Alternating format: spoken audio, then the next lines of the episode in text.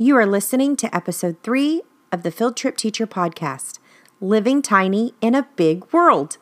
On to the episode. Have you ever wondered what it would be like to leave normal and live your dream life? Farah, from Mrs. Shipley's Classroom, and her husband Kevin, a retired police officer, left normal to pursue their passions of becoming location independent and seeing the world. Travel along with your hosts as they share what it's like to be full-time traveling entrepreneurs while living their dream. On the Field Trip Teacher Podcast, you will get tips and strategies for your classroom, running an edupreneur empire, and hear about their journeys as they travel. Grab your favorite beverage and welcome to the show.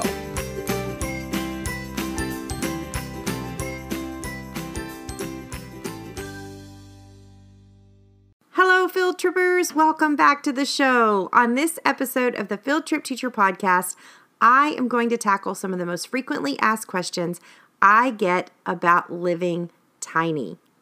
And why did we decide to do this? But before we get started, I want to talk about something that gives me such joy every single time I get a new one, and that is our listener reviews.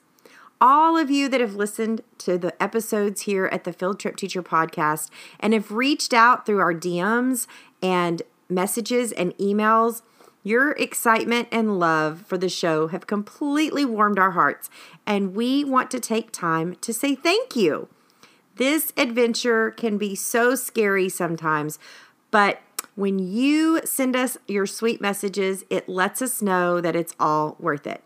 So I want to share a review today from Cook Family Resources, and this is such a sweet and heartfelt review that it just, I had all the feels about it. So Cook Family Resources says, I'm so excited for this adventure. I'm a homebody, but I love listening to this type of content, and I have been following your educational adventures for a while. Wahoo! That was so sweet. I am excited for this adventure too, and I hope that you get a lot of entertainment, but also great content out of the podcast, and well, that y'all are the reason we do what we do. So thank you so much for leaving that review. Now, this is going to be a regular segment here on the show. So if you are a listener, we love getting your DMs and emails, and we love reading them. So if you haven't already, we would love it if you would jump over to iTunes and leave a review of the podcast. Your reviews actually help other listeners find the podcast. And well, if nobody's listening, it's just me in my room talking. And again, that's weird. So thank you so much for reviews, and we look forward to reading more.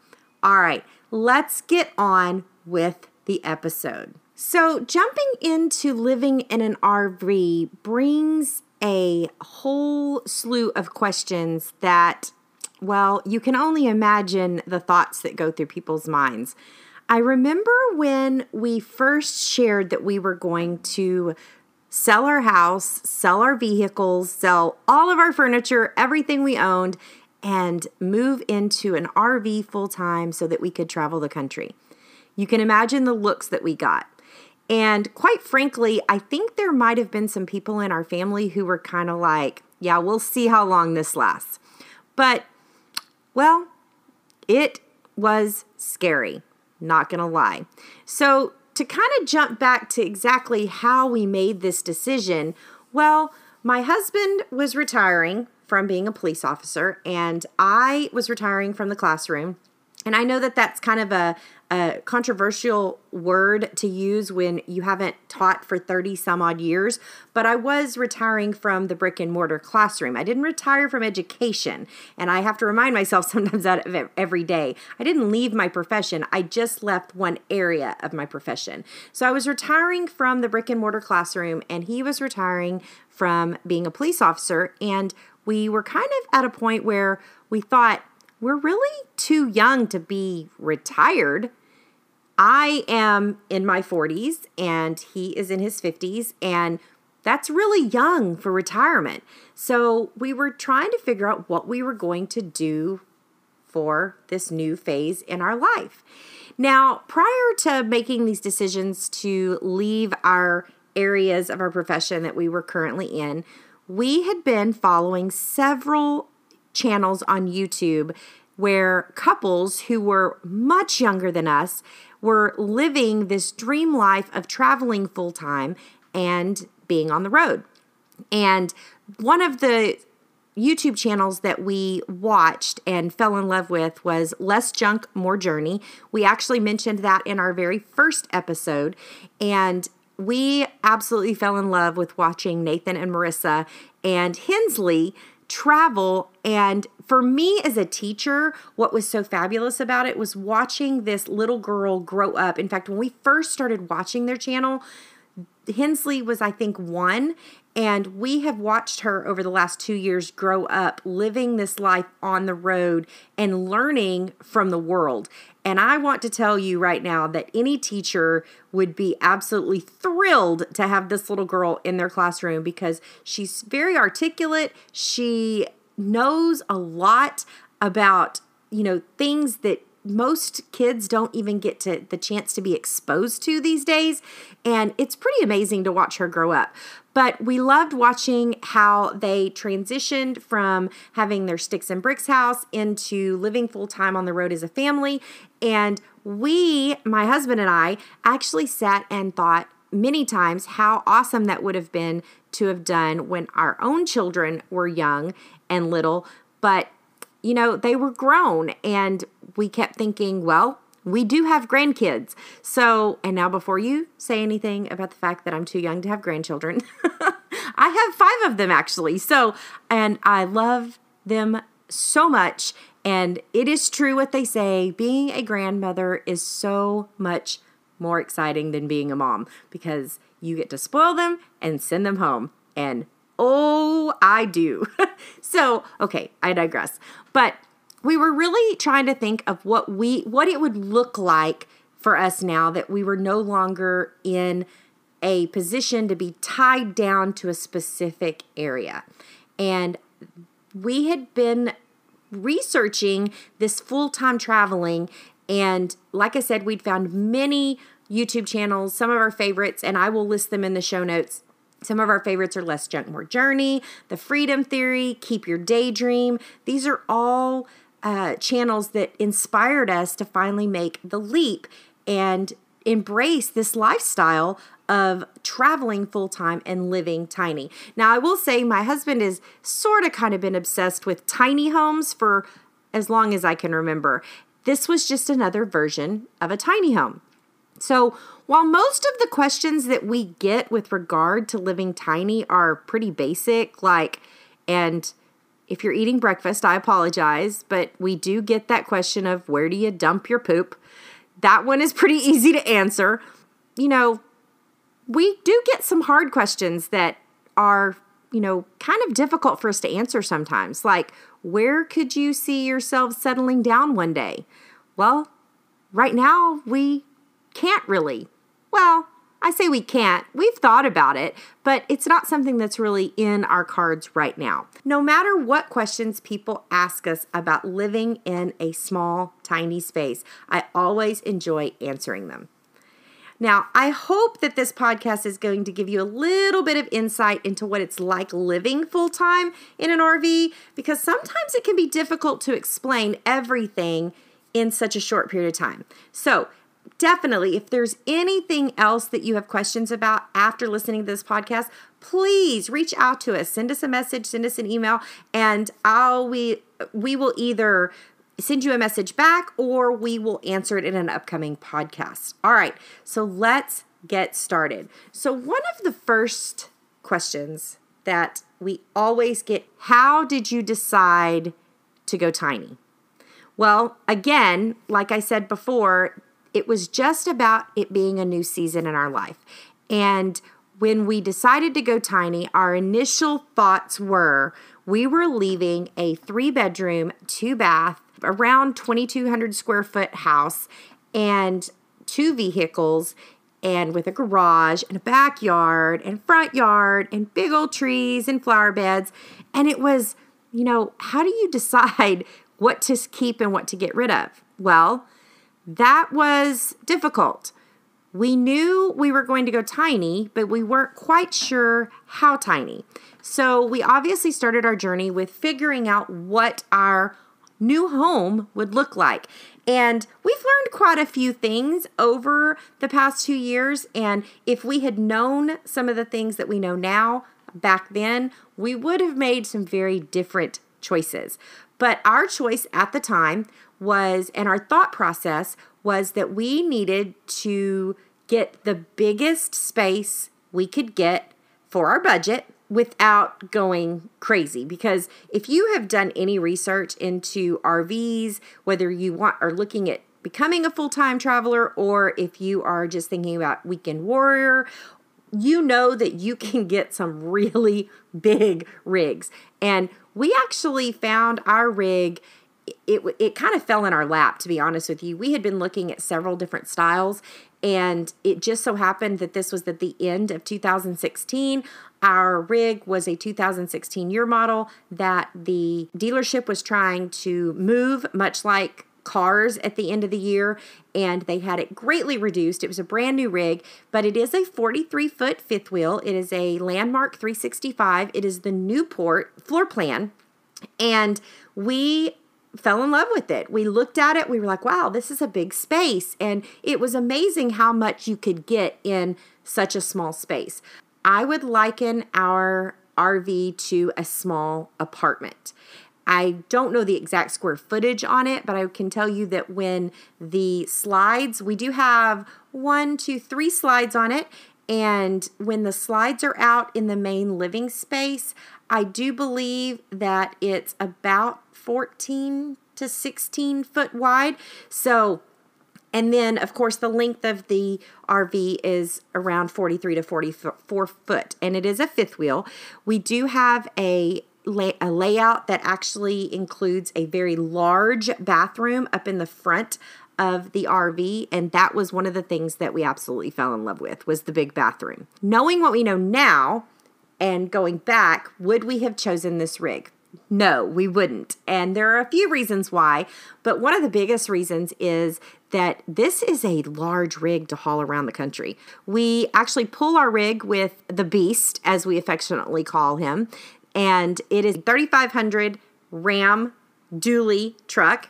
And it took my husband forever. In fact, we actually found our home before we found the truck we were going to pull it with, because he was looking for something very, very specific, and a lot of the mechanics and the gear ratios and the transmission and all the things that guys are interested in. So we actually had our RV delivered to us by the dealer, and as soon as they delivered it, we actually left within like 30 minutes of them delivering it and drove about 4 hours away in order to go pick up the truck that we were going to be pulling it with. But that was, you know, a very hard decision on how we were going to decide what we were going to get. Now, as far as all of our stuff that we had, well, I still remember this like it was yesterday.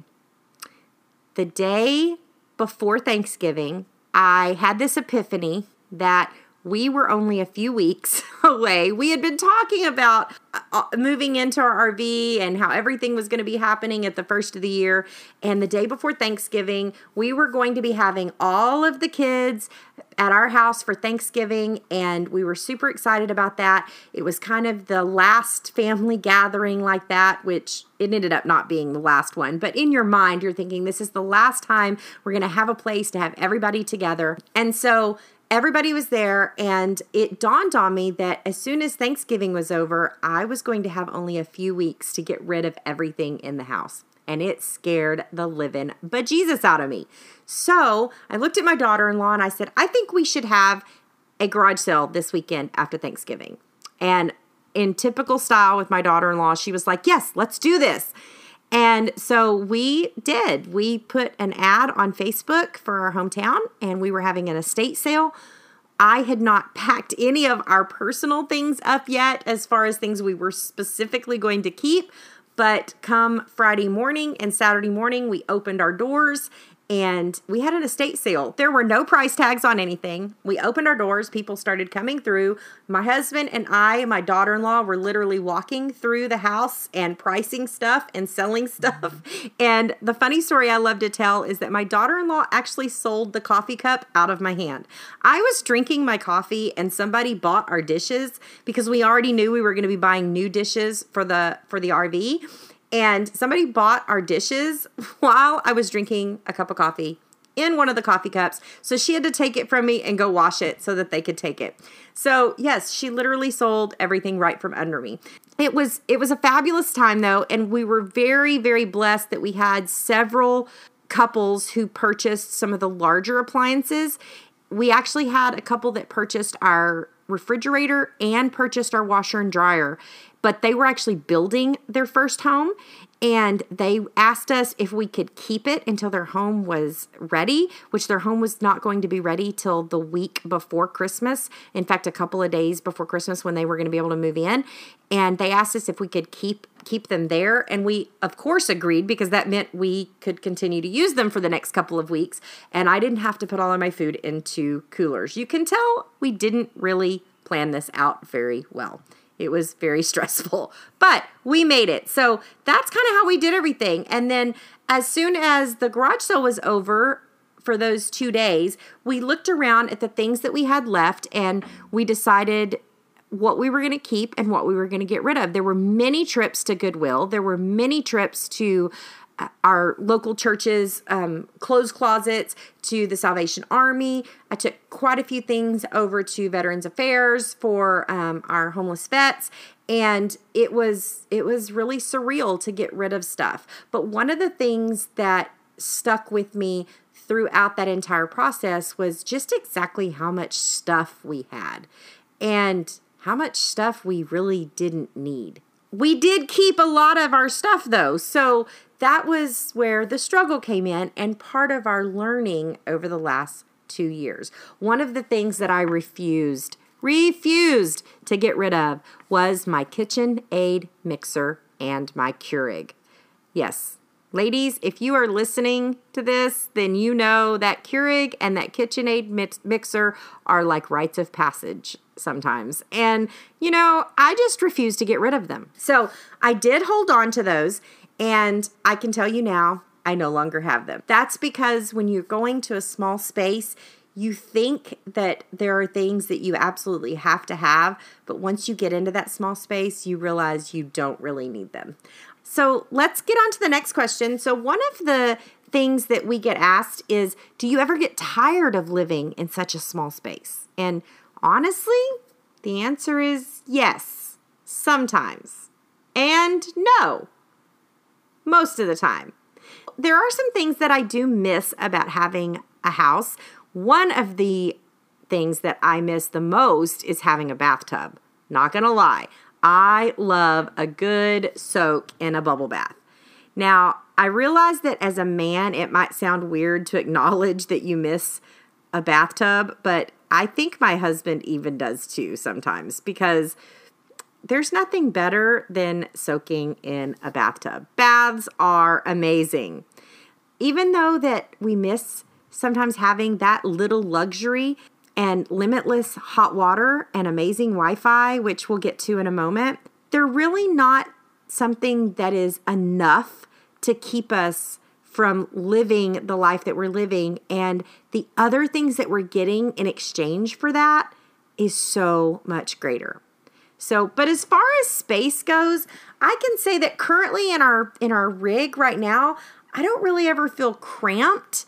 I actually think we have a very large space.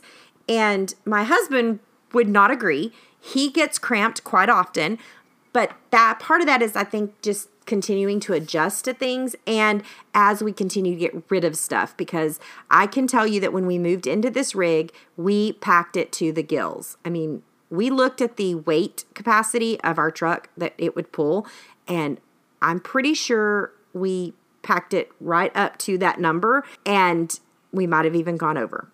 But we do try not to be cluttered, and It's not easy, I'm going to tell you. The littlest things that you never paid attention to in your sticks and bricks become big issues when you're living in a small space. We're not perfect at it. You know, trying to find a place for your mail and where do you keep certain items that used to just sit out on your bar, things like that. You know, just something as simple as, you know, I teach while we're on the road, and I don't have a dedicated office space. So having to put up, break down, and have a space where all of my office stuff can go so that it's not just taking over our living room, that is a challenge. So there are some things that we do miss about having a large space, but it's not all that bad. And we do some things that help us feel organized and help us keep our space from feeling like it's closing in on us.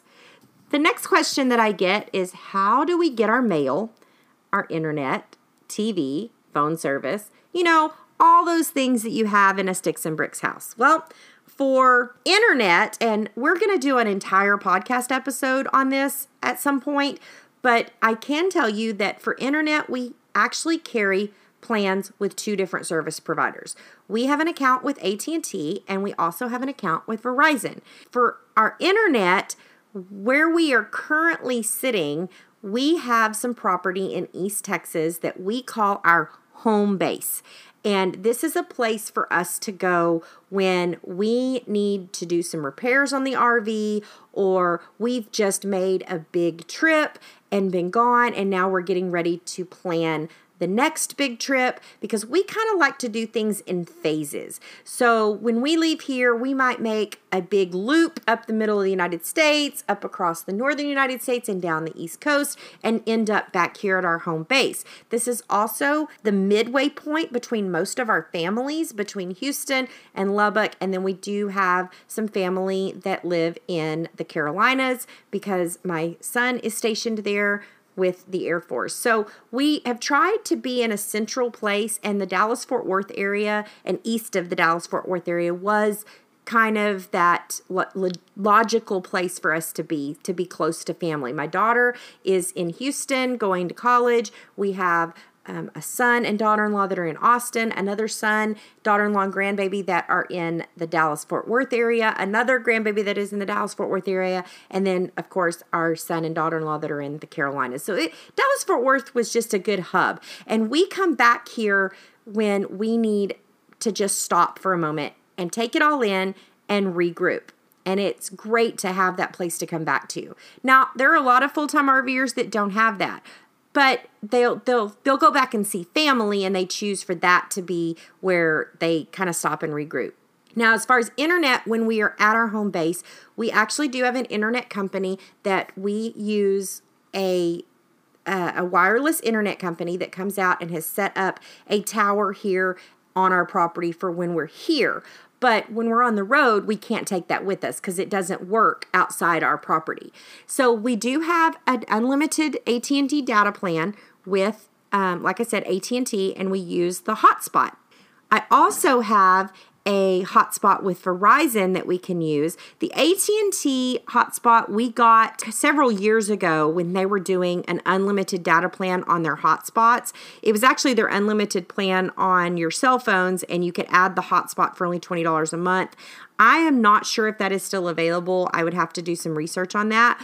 But we have an unlimited AT&T data plan with our hotspot, and then we have the Verizon hotspot, which is only 15 gig, but it is enough if we're not going to be somewhere where we can get good Wi-Fi, or if we can get our AT&T to work very well, then I can use the Verizon in a pinch. I also have my iPad, which is a cellular iPad, on the Verizon as well, because on the iPad, it is considered just like a phone, so my data is unlimited. Anything I do on the iPad is unlimited, which a big reason that I do a lot of my resource creation and business things from my iPad when we're on the road is because I have that unlimited data on the iPad. I also teach from the iPad most of the time when we are on the road because of that unlimited data as well. Now, we can tether our phones to the hotspots, but for the most, or tether our phones to our devices.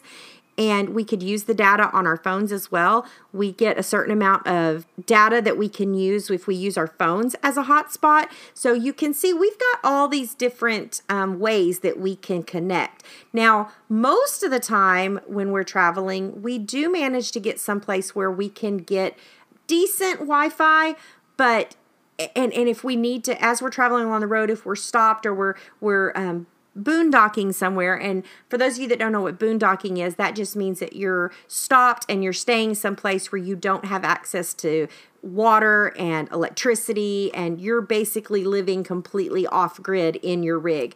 And sometimes we can get a Wi-Fi signal, because you'd be surprised where you can pick up a Wi-Fi signal, but often they're not the greatest. So we do use our cellular data a lot, and we actually purchased a WeBoost that goes on the outside of our trailer that will actually pick up a cell signal from really far away, and it will boost it so that we can get a stronger signal. So there are a lot of times where we might be in an area and I'm barely getting one bar, but my husband can go set up the WeBoost and all of a sudden I'm getting 3 bars. I can teach, I can do all of my work, and we don't have any problems. So we do love our WeBoost cell booster. For our mail, we currently do have a P.O. box here at our home base, and when we have worked with our mail service provider to let them know that we are on the road full time, and most of our mail is junk mail anyway, and so we pay all of our bills online, so we don't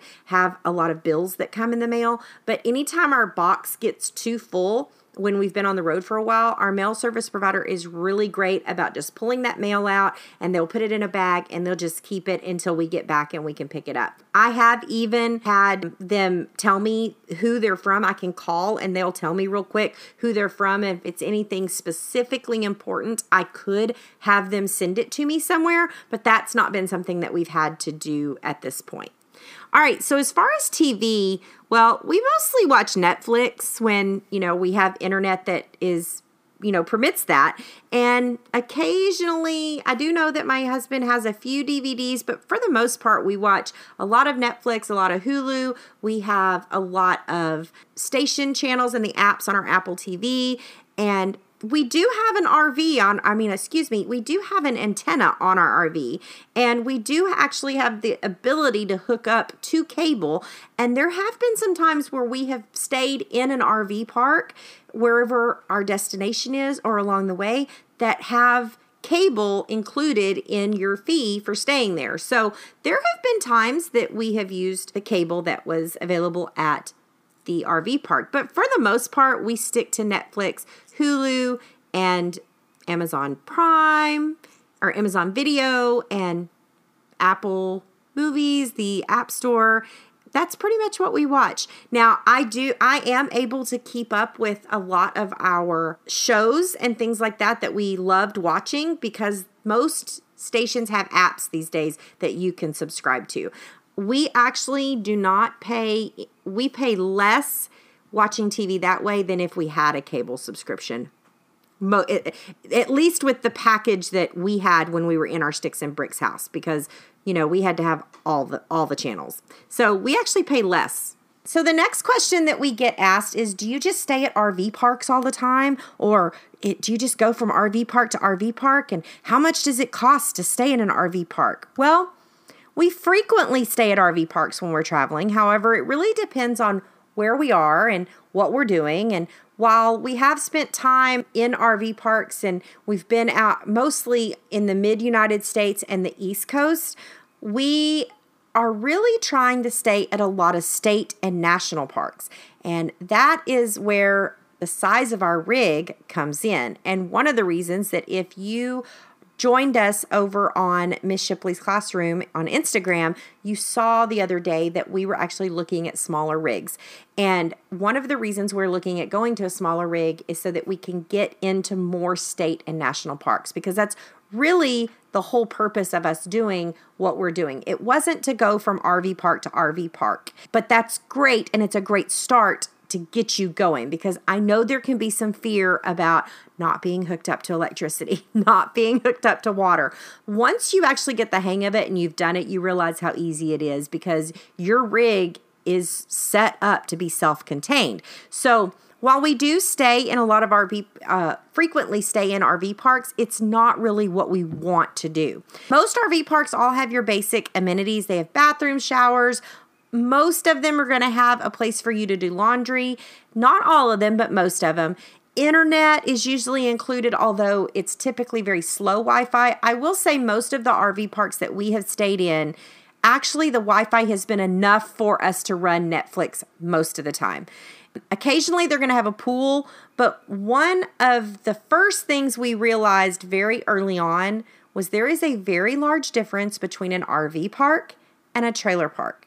An RV park is a place where RVers, like us, retirees, typically stay. A trailer park is someplace where people live, and they live all the time. Now, that's not to say that you are not going to find RV parks where you have people who are actually living in their RV full-time and staying there and not traveling. You are going to find some of those RV parks. We typically try to avoid RV parks like that just because we want to be around people who are like us and are traveling, because we want to meet these people. We want to talk about where they've been and where they're going and how they're handling certain issues on the road. So that's typically what we're looking for when we look for an RV park. Now, RV parks typically average around $30 a night, but it can get a lot more expensive, especially when you get out on the West Coast.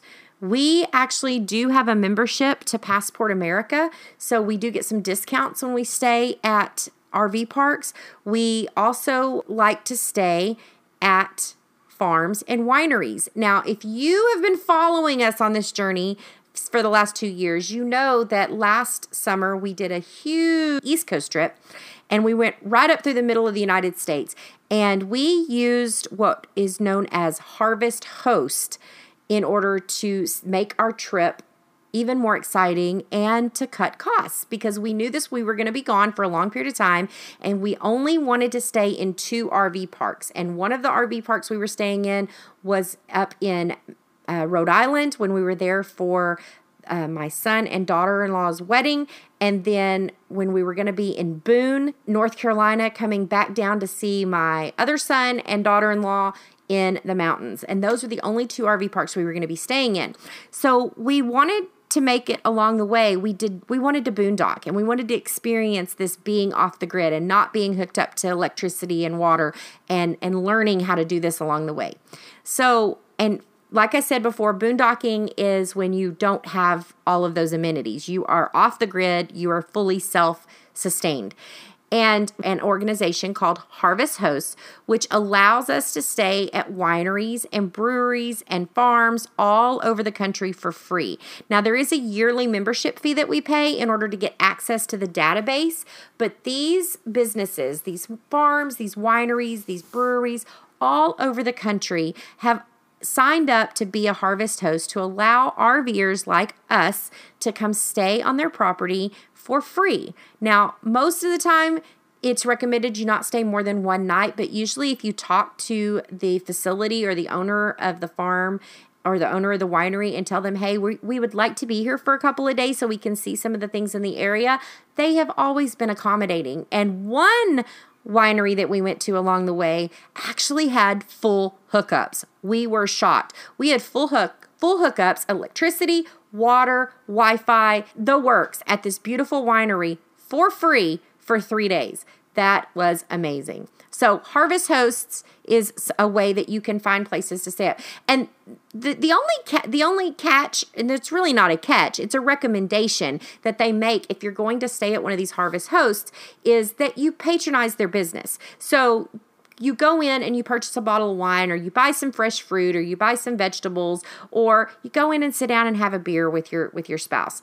And that's not hard to do. Now, I will tell you, the very first winery we stayed at, my husband informed me that I was not going to be able to purchase that amount of wine at every single winery we stayed at. Otherwise, Harvest Host was not going to be more cost effective than staying in an RV park. Let's just say the first winery we stayed at, I walked out with a case or more of wine because I had to buy gifts for everybody. That was what I was doing it for. yeah, we'll go with that. So he did let me know that I was not going to be able to do that at every single winery, or this was not going to save us money. It would have been cheaper to stay in an RV park.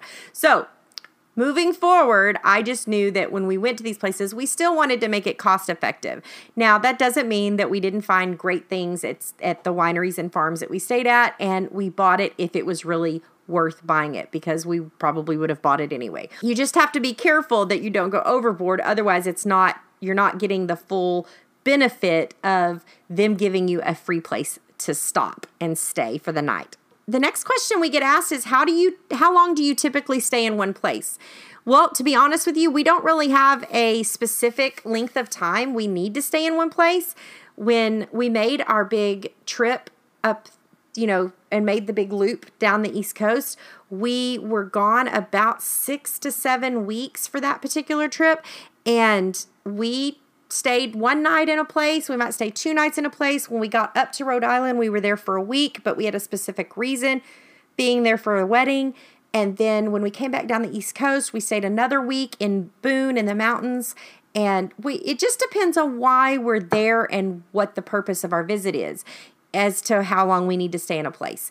Now, a lot of times we look at the weather as well. There have been a couple of times when we were traveling where we wanted to stay in an area for maybe 2 or 3 days, but we saw there was a big storm coming and we decided to move on and get out of the way. So it just depends on where we're at, why we're there, and whether the weather is going to cooperate.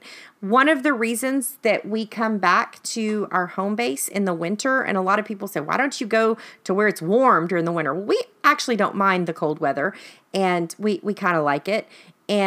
But we come back here during the colder months for safety reasons, because we don't want to be on the roads when they're icy. And it does give us a few months to make repairs and make a transition if we need to. Like currently we're looking at going to a smaller rig, so we needed to come kind of deal with that and handle that. So the weather plays a large, part in our decision on how long we stay in one place. How long did it take us to downsize?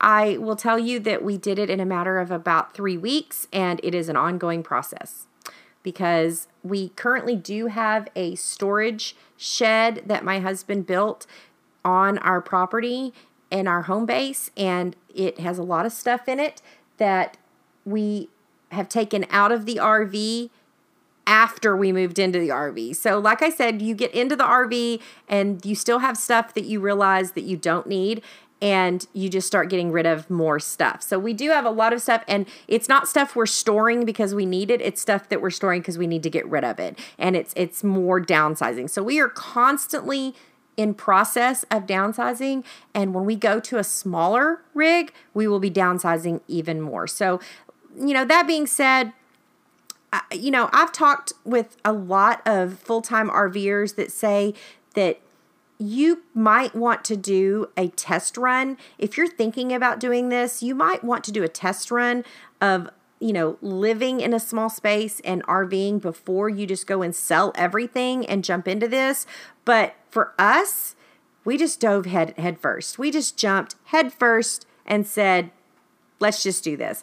And we had a lot of stuff in this house, so you can imagine it was quite scary getting rid of everything. But in the end, it was stuff that we really didn't need. I mean, I can tell you that there are things that we kept that are in this RV right now that in the 2 years we've been in the RV, we have not touched. It's amazing what you think you have to have versus what you really do need.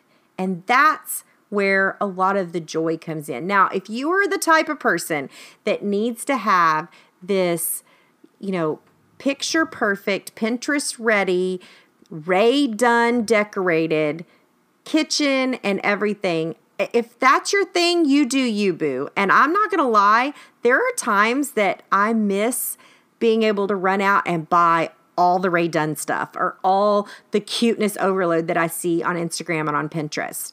But then I remember you don't need that stuff. That's all frivolous, make you feel good stuff. And that's fine. If it makes you feel good and and that's your thing, like I said, you do you, boo. But in the long run, you can't take it with you.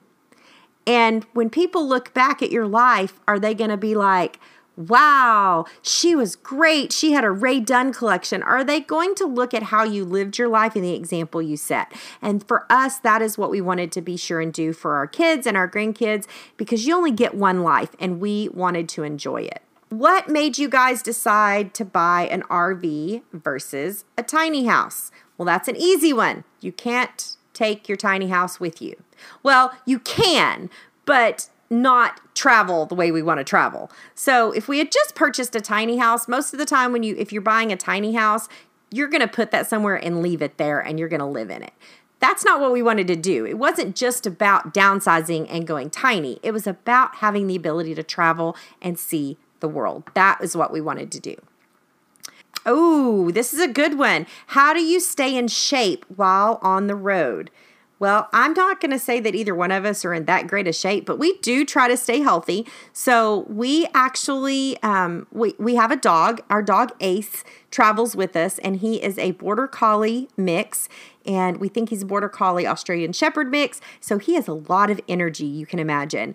And of course, he gets daily walks and he gets multiple walks. We are always out on the trails when we are traveling and on the road. There is a lot of, kind of physical work that has to be done with regard to an RV and outside an RV. So we are fairly active when we're on the road. When it gets to be a struggle is when we're actually in one place for a long period of time, because we're usually catching up on work and getting a lot of work done. And so we have to remind ourselves to get up, and having a dog does that, because he's not going to not remind you that he needs to go out. So we do get out on walks and go enjoy nature. And the other thing that I did at the beginning of this year was I got a membership to Anytime Fitness. Now, Anytime Fitness is a gym membership and a fitness chain that they have locations all over the country. And one of the things I noticed when we were traveling is that I always saw an Anytime Fitness. So I can go to Anytime Fitness in the United States to work out. So I did that. My husband's not really a gym person, so he gets out and works, and does manual stuff outside, working outside, and then we're always out on the trails, and we try to eat super healthy. When you're on the road and you're in some of the different parts of the country, that's really easy to do because there are a lot of choices when you're out there, and you can find some locally sourced grass-fed beef and free-range chickens, and so we do typically try to eat a very healthy diet. All right, so let's see. We get asked this occasionally, and I think it's because, I'm going to assume it's because I look so young. Okay, not really. But we have been asked this, and I have gotten an email about this, is will we travel with the kids? And I am assuming that the person who sent this question in was actually referring to our grandkids. And yes, this is a huge, huge yes. We will travel with the grandkids. Our children are grown, and our only baby is our fur baby. But one of the things that we both want to do is we want to do a big summer trip with the grandkids. And that is something that we are thinking about and taking into account as a factor when we are downsizing our trailer now, because we need to make sure we have room and a space for them to sleep and be comfortable and enjoy the trip. So yes, huge, huge yes to traveling with the grandkids. Now, this is the million-dollar question. When are you going to stop and return to the real world? That is a question that recently we got asked, and I had to stop and go, probably never. I don't know. Maybe in a few years. Who knows? We've actually had family ask us that about when are we going to get out of our dream world and buy a house. And the thing about it is we've both already owned a house. We've lived that life, and we've raised our kids, and we don't really want a house. I mean, sometimes we do, sometimes we don't. This is a lifestyle that we've chosen because we want to be able to travel, and we want to be able to see things that we did not get to grow up seeing. And we want to be able to provide that opportunity to our grandkids to see things that they might not otherwise have seen either. We have lost the art. I don't know about many of you that are listening, But I grew up going on vacations with my grandparents, and I vividly remember spending the entire summer with my grandparents and traveling. Those were some of the best times of my life. And we're talking about road trips. That doesn't happen anymore, but it should. We need to be able to provide that for our next generation. And my own children didn't get that, which saddens me. And so I want my grandchildren to have that. So when are we going to return to the real world? I can't answer that question.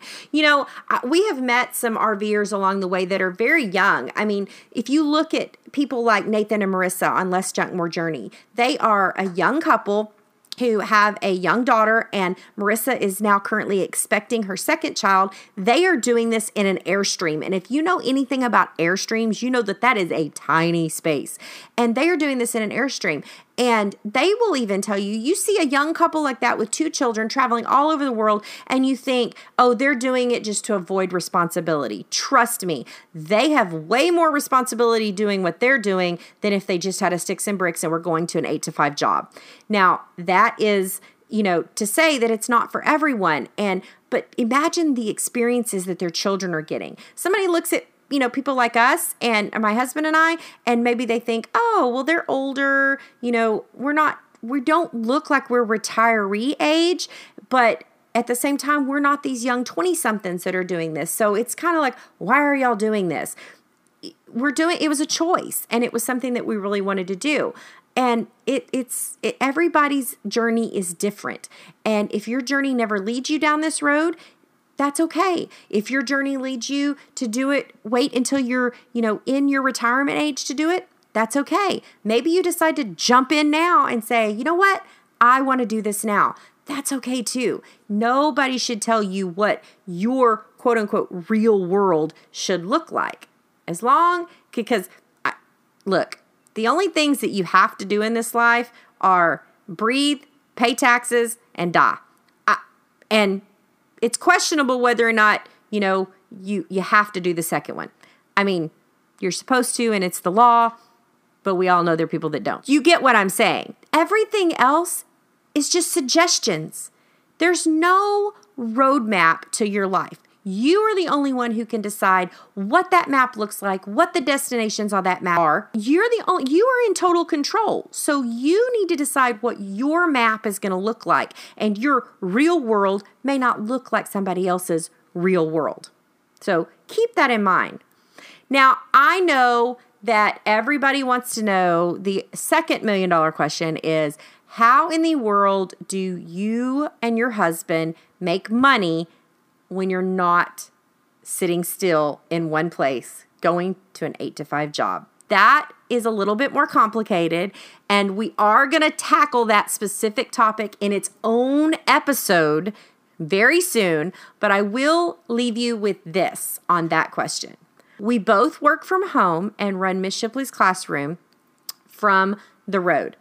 That is an online business that we both have. My husband retired. He actually retired from law enforcement, and we do have his retirement. Now, a lot of people will immediately say, oh, they've got retirement income. Well, let me tell you, he left at 26 years instead of doing a full 30. And if he'd done a full 30, his retirement check would have doubled. So that's how much of a decision this was to do this and make this jump into this lifestyle at the point in time that we did. So yes, we do have income from his retirement, but it does still require us to have additional income. So we are running Ms. Shipley's Classroom from the road. We now have the Field Trip Teacher Podcast. We will have our YouTube channel that is going to be getting up and running as well. And these are all different streams of revenue that we have going on. And yes, it is a full-time job. And we're going to talk a lot more about that and how we handle all of that while we're on the road in a future episode.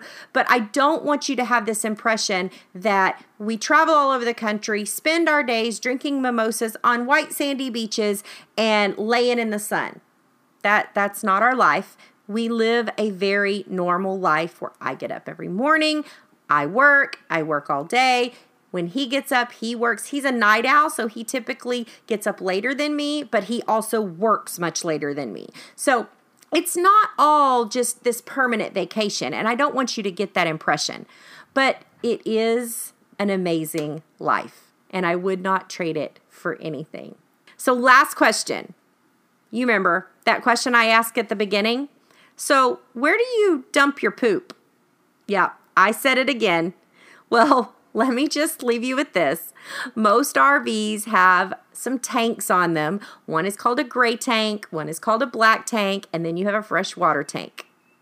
Now, the freshwater tank is exactly what it sounds like. It's your fresh water, and it will hold fresh water for you to use for drinking and showering and bathing.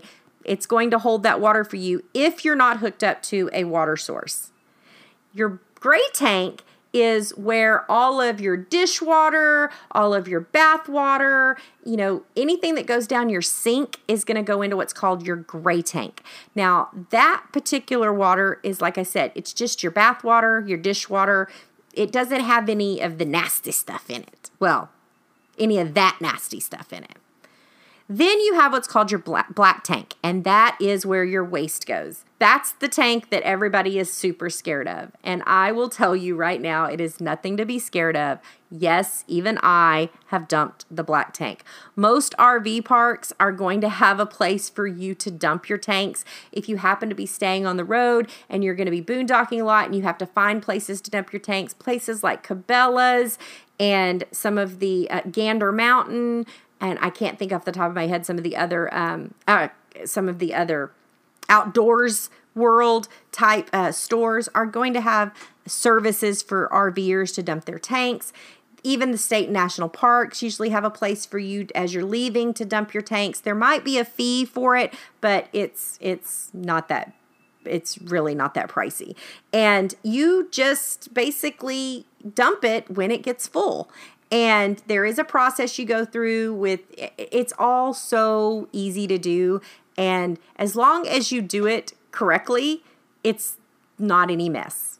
And I'm not saying that there haven't been mishaps sometimes, because all you got to do is go to YouTube and type in black tank mishaps and you will find lots of them.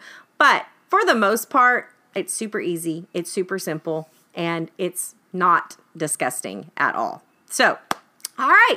Well, thank you so much for joining us today on the podcast. I hope this answered some of your questions about our decision to live tiny and some of the things that we deal with on a daily basis. We are going to tackle some of these topics in greater detail in future episodes. And if you have a specific question about us living in an RV and what it's like and traveling full time, we would love to hear from you. So be sure and shoot us an email at hello@thefieldtripteacherpodcast.com. You can always send me a DM and follow me on Ms. Shipley's Classroom over on Instagram. You can also find me on Facebook at Ms. Shipley's Classroom. And you can also find our Facebook community for the podcast at the Field Trip Teacher Podcast community over on Facebook as well. You can find the show notes at thefieldtripteacherpodcast.com, and we will chat with you next time.